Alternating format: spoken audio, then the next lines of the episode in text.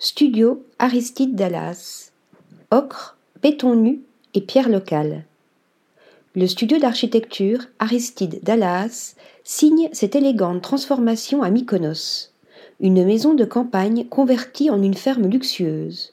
Non loin de la mer, la villa Mélissa est résolument tournée vers la nature sauvage et singulière qui l'entoure, guidant la vue à l'intérieur de la parcelle tout en nous faisant déambuler via de petits sentiers.